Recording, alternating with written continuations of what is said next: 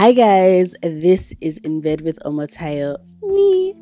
Welcome back into my bed. Before I dive in, please like, subscribe, share, comment. I'm really trying to move into doing this full time, and so your interaction would really encourage me and would lead me on that path to being able to monetize. I don't even know how it works quite yet, but I do want to get to the point where I am doing this as a talk show consistently. Maybe I can even have a set and start to invite guests and have conversations. And in order to do that, I need the numbers. So I would really love your support. Please share this far and wide. Please subscribe. Thank you so much, guys. I love you in advance. Thank you.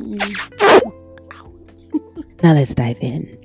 Let me tell you guys, I have finally figured out why I am still single. You guys, you've been on this journey with me talking about singleness for so many years, and I'm sure some of you have just wondered, hey, yeah, anyway, God will do it one day. Let me tell you why God has not done it. It's not because God does not want to do it. It's not because He does not want to do it. I finally figured out why I am single. I have to say thank you to Muyiwa Anagale, OG of Before Marriage 21.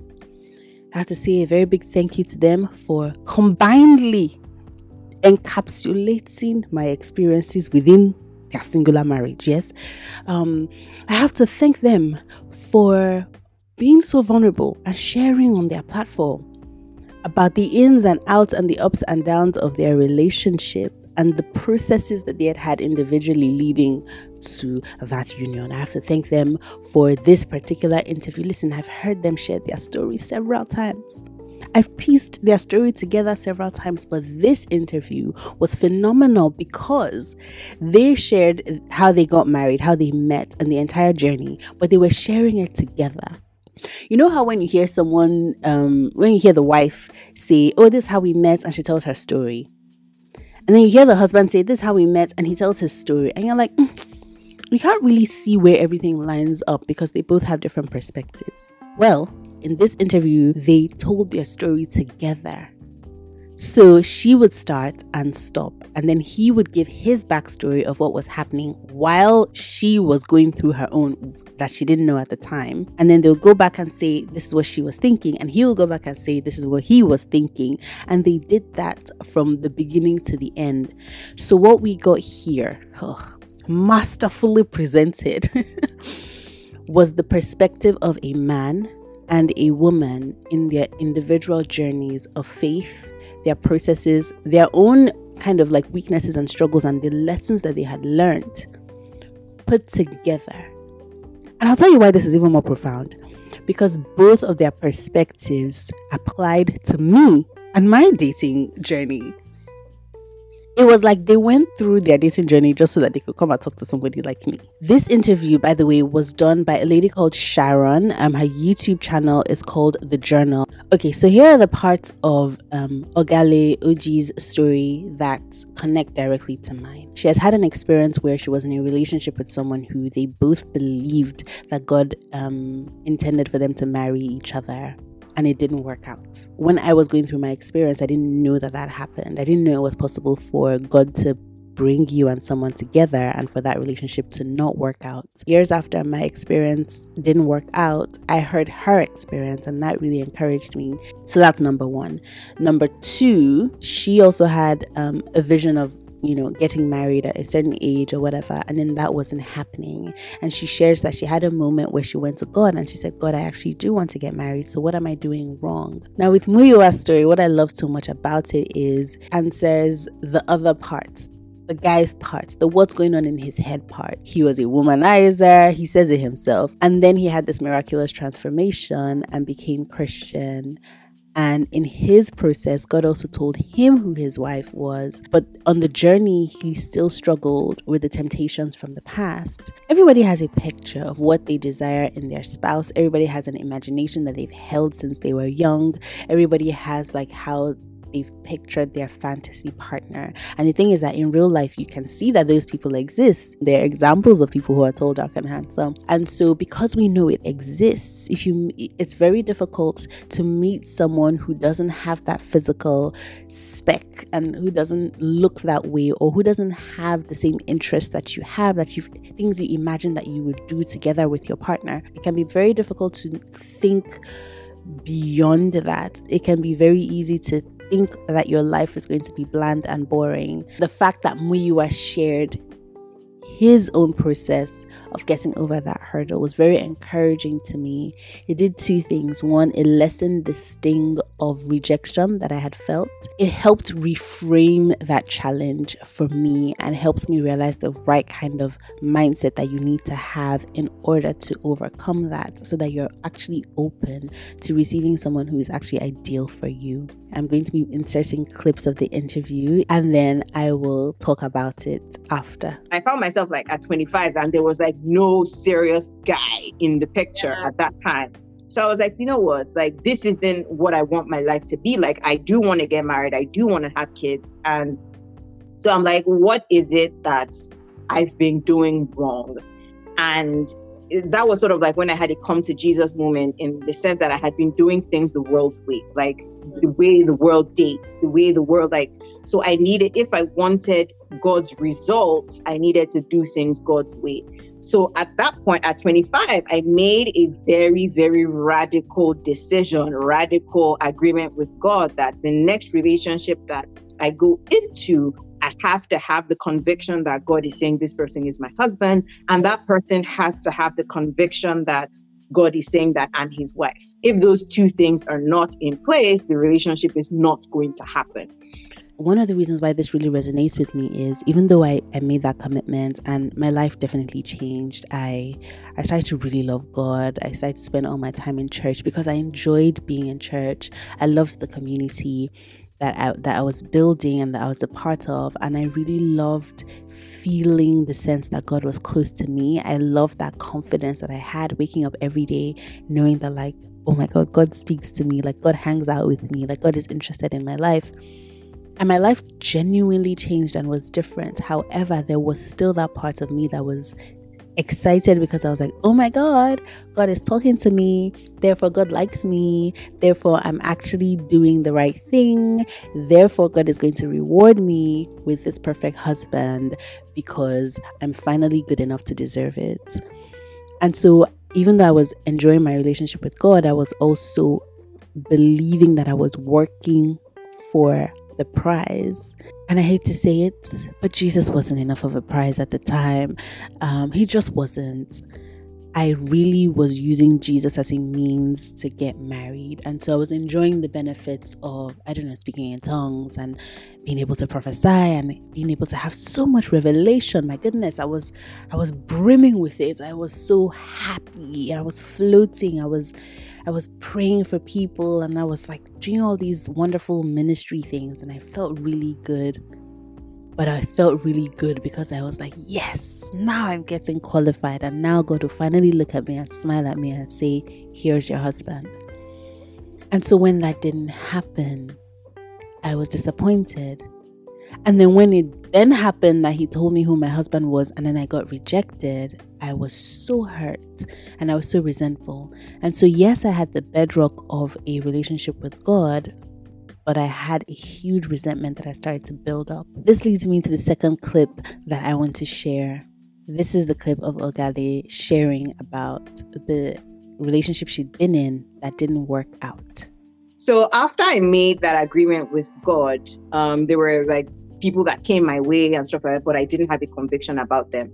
So there was this friend that I had at the time, and we had spoken, like he had given his life to Christ in a similar way that Muyiwa gave his life to Christ and all of that. And we had had conversations, and we were pretty much on the same page in terms of like convictions, right? Like, okay, we believe that for you to make a decision on who to marry, God has to be involved and all of that.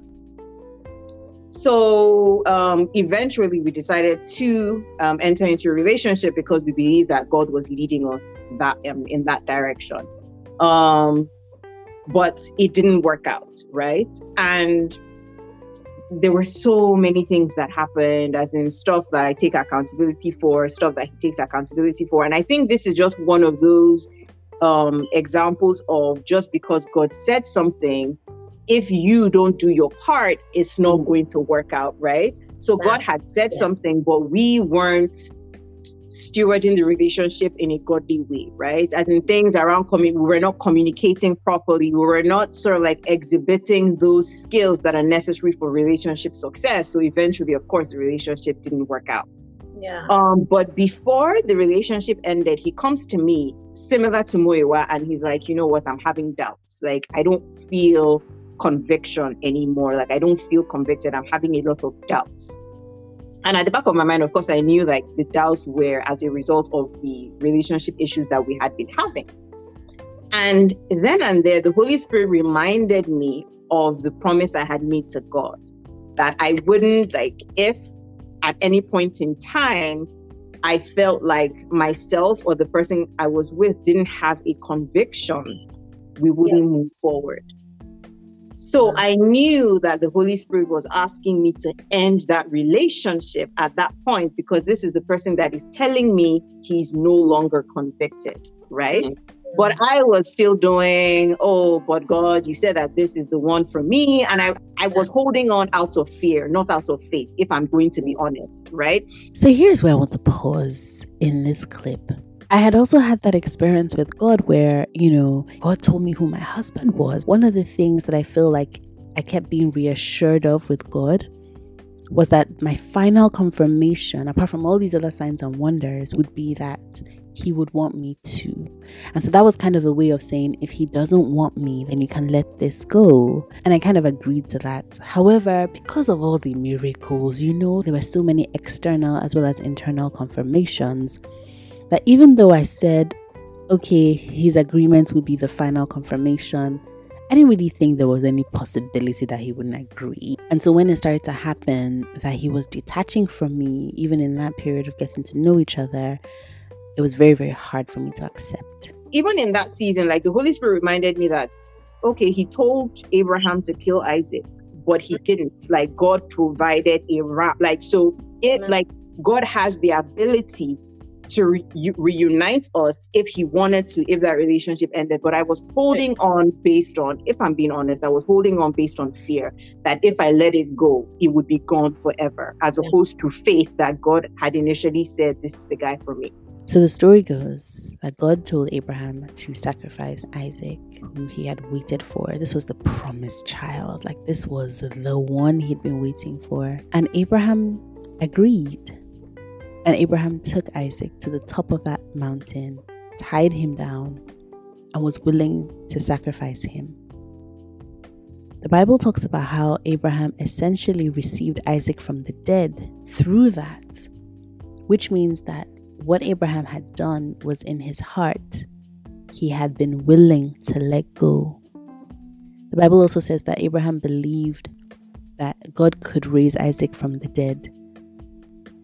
I've always heard that and thought, I don't know if that's literal. I feel like it's more symbolic of the God who gave him was willing to give him again. That understanding that you need to not be so attached to what God has given you, because if he gave you that, he can also give you another. In that time, for me, promise, I did not believe that God would give me another, and I was really scared that I had done something wrong. I was scared that I had messed up, and I was scared that, like, if I continued to mess up like this, would I mess up my entire life? Like, I was messing up when I was doing things the world's way, and now I'm in God and I'm still messing up. And I believed so much that I was ruining my life and my relationship with God and everything, that I did not believe in a God who could restore. I did not believe in a God who could give back double for your trouble. I did not believe in a God who could restore the years that were stolen by the cankerworms and the caterpillars. I did not believe in a God who could restore time. I did not believe in the God who could just provide a lamb so that you don't have to kill your child. Like, I believe that if I had ended the relationship, that God would have reunited us. But I'm kind of glad that I didn't, because I mean, just look at this hottie that I'm married to, right? She had this experience already, and so she didn't hold on to tight, and she was willing to let go. And that just shows how, like, even the past experiences and things that we think hurt us so badly actually fortifies us and gives us the strength to be able to make better decisions in the future. It shows us, it allows us to trust God so that we can make faithful, faith-led, faith-inspired decisions rather than holding on out of fear. Now, this next clip shows a different side of the story that's more, I want to say, the internal process that I was going through as a person. So this is separate from marriage, but it affected the way I was handling this whole marriage issue. I came through because there are a lot of things that we read in the Bible that we don't really understand the practical side of it in the world. And one of the things is pride. Like, for example, when you hear the word pride, what do you think of? You just think of someone who's arrogant, right? But for me, I feel like the practical use of that word is someone who has a fixed mindset. Some, like, pride can also be likened to a fixed mindset where you're like, this is how I want to do something. This is my type. And the Bible says that God resists the proud, but gives grace to the humble. And when you look at it, like, God only uses people who are flexible. Yeah. You're flexible. You're malleable. He can tell you to, raise your rod to the sea, and you're not shivering and asking yourself why. Yeah. Like, you just take instruction and you obey, which comes back to being sheep, because sheep, you need to be flexible in order to walk with a shepherd, because you don't know where the shepherd is going. All you're doing is following him, right? We're called followers of Christ. Oh my goodness. Yes, it's this pride. It's pride of a thing. So the Bible is clear that pride is a sin. It's a huge sin. God hates pride. God even hates a proud look. Can you imagine? And the truth is, if I'm honest with you guys, I hope you can't see it on my face, honestly, because I grew up proud. I grew up proud. It was like passed down in my DNA from both sides, and it was reinforced daily. And I took pride in being proud. I took pride in resting bitch face, in being cynical and pessimistic. I could tell you all the ways that something could fall apart.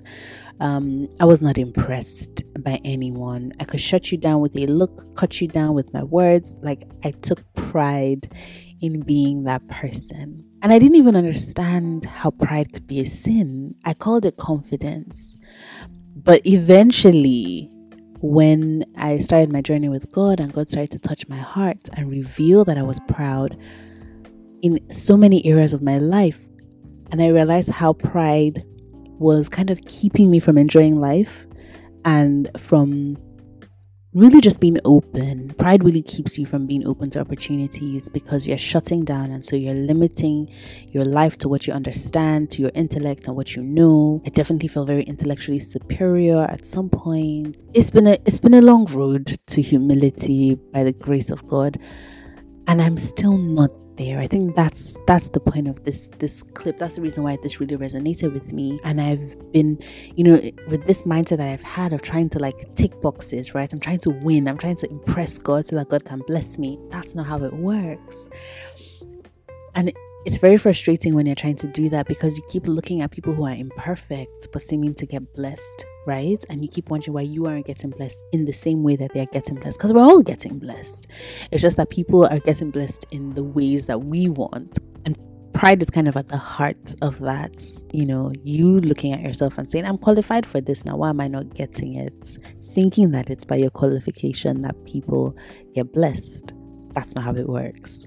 Now, in 2016, I had been on my faith journey for a few years by then, like my intentional, like, I'm devoted to you, Jesus journey for a few years. And I was still not married, and I turned 30 in 2016, and I was feeling very, like, blue and lonely. And I was just wondering, like, God, I've come this far with you. We're really good. I feel really confident that you love me.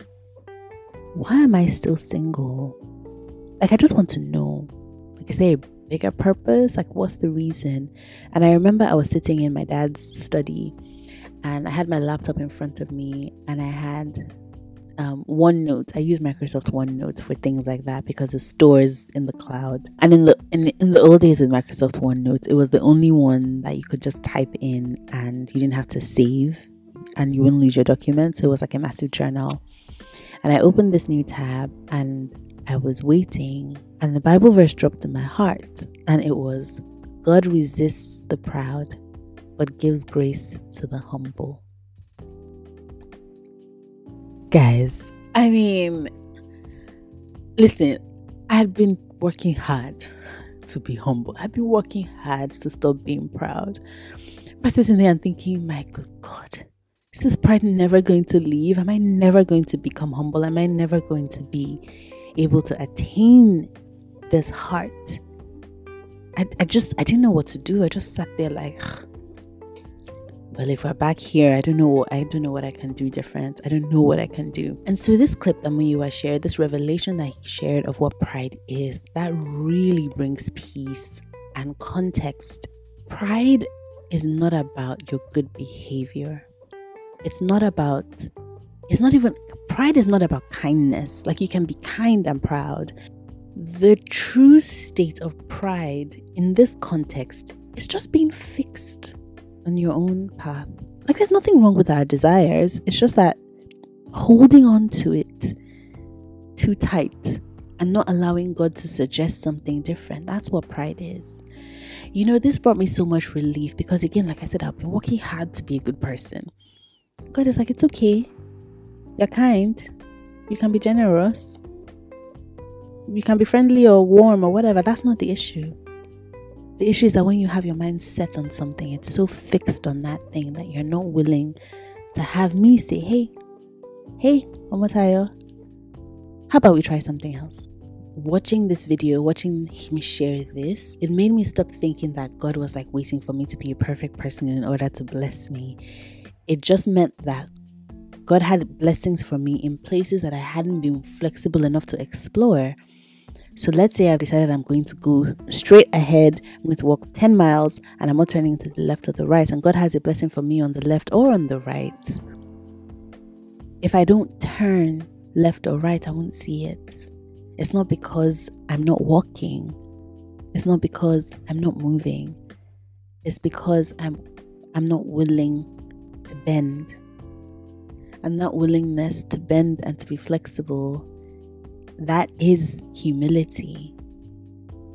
And I'm just so thankful for this explanation. It just means, like, going forward, right, when I start doing something, I'm so fixed on this idea that I have, I can allow myself to realize, oops, take a minute, breathe. Could there be another way? Could there be another way that God himself is trying to bring your attention to? Just relax. Just chill. Pray for your wife. So I'm like, okay, fine. Like, wherever she is, I just started praying for her. Mm. And then another voice came and it's like, Moira, like, what you want is stopping me from showing you what you need. And immediately, like, I was like, whoa, like, that wasn't me. This clip.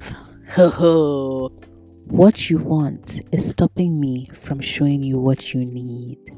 As in, God, creator of the universe, wants to show you what you need, but what you want is stopping him from showing it to you. It means you won't see it, you won't pay attention to it, you won't want it. And so he prayed, okay, God, take away what I want and give me what I need.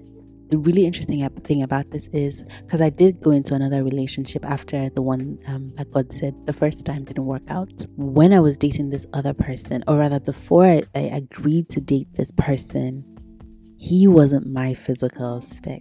He didn't have, like, the features that I was used to, that I admired, that I desired. And I remember having a dream when me and him were hanging out, because I was asking God, I was like, God, let me know, like, I'm starting to like this person, but I've had this disappointment, and so I don't want to go into a relationship if you're not here, but I'm scared of you telling me someone else is my husband, because that would be like, so what did you say the first time? And I had this dream where this guy who was taller than me, but not that tall, this guy walks into a room. I kind of go out to meet him.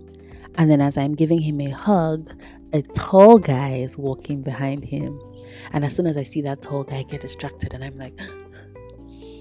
And the moment I did that, there was some kind of fight broke out. When I woke up, I was like, God, I know exactly what this means, but please, can you just confirm it a bit more? And that day, interestingly enough, this guy had said he was going to come with me to my church, and so he came to pick me up. And as soon as we got into church, even before he started the message, he said, "Your desire is getting in the way of God's design."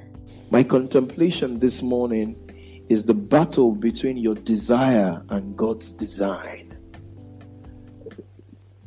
The battle between your desire and God's design. Tell your neighbor, your desire is in the way of his design.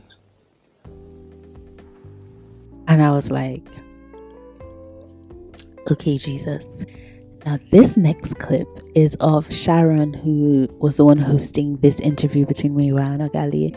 You weren't afraid of his reaction, like, oh, he might go and find another, girl.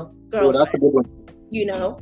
Like if I tell him to wait. So you had that, you set those boundaries in the beginning. You knew that this woman is serious. She doesn't take any nonsense. And I think men value that.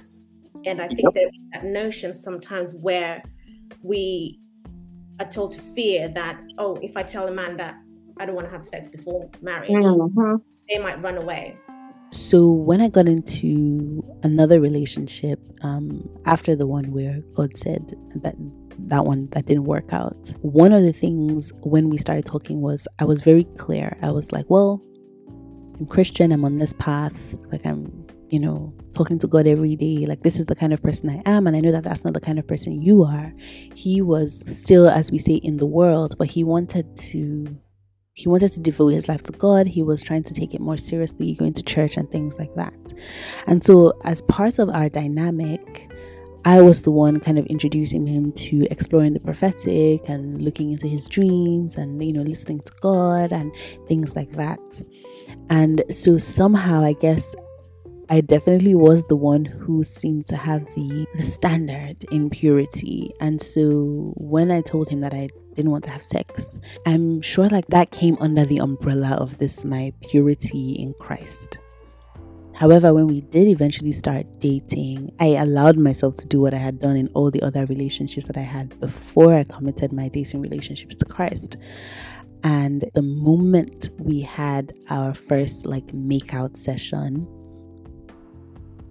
the relationship started to dwindle. Again, it's not about the sex, because there are many Christians in relationships who have sex all the time. It's not like, oh, I dropped my standard and I disappointed this fellow. No, that's not what it was. And I don't even really know what was happening on his end. But for me, what it was I dropped my own standard. I wasn't consistent.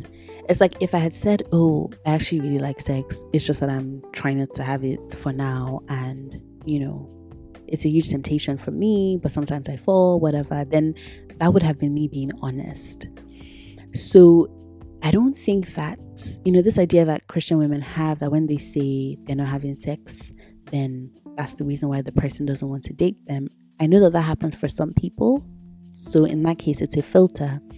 But I think that for most people, it's not about your sex, it's about your character in general. I was two-faced, I was inconsistent. I said one thing and I did another. And the thing is, if the roles were reversed, I'll be like, this guy is inconsistent. This was like a values-based, beliefs-based, character-based inconsistency that I was exhibiting. And so anyone would be a bit like, this girl said that this thing is important to her, but now... at the slightest, it even big, what? I think that character inconsistency is a bigger issue than sexual preservation in marriage. I think that a lot of Christian women think that it's a mark of, being a better person to say, I don't want to have sex until I'm married. But it's like, if you're doing everything else, then you want to have sex. You've just told yourself that you're not doing it, but you don't even have the discipline to keep yourself from the temptation. And you've made, if like me, you've made it seem like not having sex is part of the thing with you. It's like, oh, you have so much spiritual discipline, you have so much character, you've developed yourself so much. And it's like, with the slightest provocation, you just dropped your trousers. It has to make you wonder, where else is she inconsistent? Why was she pretending this entire time? I'm going to be honest and say to you guys that, like, I only understand sexual purity from the lens of intimacy, in the sense that I don't want to be sexually intimate with someone I don't trust and someone that I'm not committed to. That's kind of my barrier. Like, that's the reason why I'm celibate. It's the trust. Physical affection for me is one of my biggest ways of showing love, and when it's rejected or when it's not reciprocated, I feel so hurt, so broken, so shattered. And so the only reason for me at this point in my life why I'm celibate is because of heartache. It's not because of a law, a commandment, which is, it's not what a Christian girl should say, but it's the reality for me. And I can understand that there are many people who don't attach such gravity of emotional responsibility to sex, and so it's easy for them to have sex. And the truth is, if it was easy from, if I felt the same way, I would be having sex. I would be praying and fasting and speaking in tongues and whatever, and still having sex. And so one of my prayers actually is, I want God to show me the actual purpose of sexual purity, because I'm being very honest, I actually don't know the purpose of sexual purity except in the way it applies to me. Because for me, sex makes me feel so close to someone. It makes me feel so vulnerable, so open. And if I don't have the covering of commitment, I cannot expose myself like that. It's too devastating. That's why I keep myself from having sex, because I would die from heartbreak if I had sex with someone and the person rejected me. And so I'm praying, and maybe you can pray for me too, that God will give me the real revelation of the reason why sexual purity is important. And I know the Bible verse that your body is a temple. I still don't understand that, because our bodies are temples. Okay, temples of the Holy Spirit. Okay, but we still eat junk. And we still eat things that are bad for us, and we still, wear clothes that are too tight and uncomfortable. Like, there's so many ways to defile a temple. It's not just with sex. The Bible says that sex is the only sin where you're defiling your body. I get that, but gluttony is also defiling the body. Like, there's so many of these interlinked things. I haven't unpacked that. I'm just being straight up with you guys. I haven't unpacked the reason why sex is such a massive deal, especially because we know so many people who have had prolific sexual lives, and it maybe they wish they hadn't from an intimacy with God perspective, but nobody has come out to tell me exactly why. The only ways that I understand so far are ways that have to do with our intimacy with our partner. So your ability to share genuine intimacy with your partner is hampered when you have other experiences, and so your partner isn't able to please you as much. When you have other expectations, when you're not able to open up, and so you're not able to give yourself fully to your partner. Like, those things I understand, and those things are huge, and those are the reasons why I want to stay pure. Like, I want me and my husband to enjoy ourselves and enjoy each other and to be able to give each other intimacy, but I still haven't really quite understood that reflecting God. Moving on, I need two people to make a commitment, to enter into a commitment for marriage. You have values that you share, that you admire in the other person. Is the person consistent? Is the person, does the person have good character? Does the person do what they say? Does the person show up for you? Does the person, back their words with their actions? Those kinds of things show consistency and show if you can depend on someone for the rest of your life. And something as easy as like saying that you're sexually pure, but allowing someone to go halfway or trying to put forward so much sexual energy, even though you're saying that you are keeping yourself for marriage, that is inconsistent, and that actually tells negatively on your ability to like match your words with your actions. So you're saying one thing but you're doing another, and that makes you look inconsistent. And I'm gonna say something that might be, I don't know if it's controversial or if it's just fact, I think that women actually have more of the pressure to act consistent in the character than men, in the sense that like men would be more scandalized, men would be more hurt, men are the ones who are more likely to reject a woman who acts inconsistent. But when men act inconsistent, women seem to like understand and accept and are a bit more flexible and are like, oh, don't judge him, no one is perfect. It's kind of similar to like if a man cheats, he expects a woman to understand. In fact, the entire society and culture expects the woman to understand and to be able to take him back, especially in the Nigerian culture. I was having a conversation with my dad the other day, and my dad is telling me how like it's the culture, just like this, most men are like that, blah blah blah, and then in the past women didn't care. I'm just like, father I care. But the truth is, women are more willing to forgive a man who cheats than men are to forgive a woman who cheats. And I think it's the same way, women are more forgiving of men's inconsistent behavior, which is why like if you say like, I'm a godly woman, I don't want to have sex, but then you end up with this guy and you end up having sex, you probably don't think it's that big of a deal because you did it because you like him, or because you wanted to, and in that situation you felt like you could be open, you trusted him, or you wanted to give him something and you wanted to give him yourself. But he's then withdrawing because he's like, how much more if another guy, how much more, guys have this mentality, this territorial thing, like if I could do this, how many guys are you doing this with? And it really does make them shut down. And in summary, this is why I am still single. It is a combination of every single thing here. It's not a straightforward answer, and I think that that's probably the same for many people who are single and desire marriage, is that nobody's going to give you one straight answer. It's not going to be just one thing. It's going to be a combination of things, from like the state of my heart with the idea of pride, not even pride as being arrogant and raising my shoulder up, but pride as having a fixed picture that I'm not willing to be flexible on. Within the cultural context of Nigeria and of Lagos, I know what a good man is supposed to look like. I know what a hardworking man is supposed to look like. I know the options of careers that are available to the average young man in Lagos, and so I know what to expect or to imagine that someone that I want to get married to would do. I know the range of careers that are possible. I know what a Yoruba person would be like stereotypically, or what to expect from a Yoruba family, what to expect from an Igbo family, what to expect from a South-South family, what to expect from a Northern family. There are these tropes and stereotypes and archetypes really that you can pull from, and so I can fortify myself and say, okay, if I'm dating a Northerner, I should expect this. If I'm dating a Southerner, I should expect this.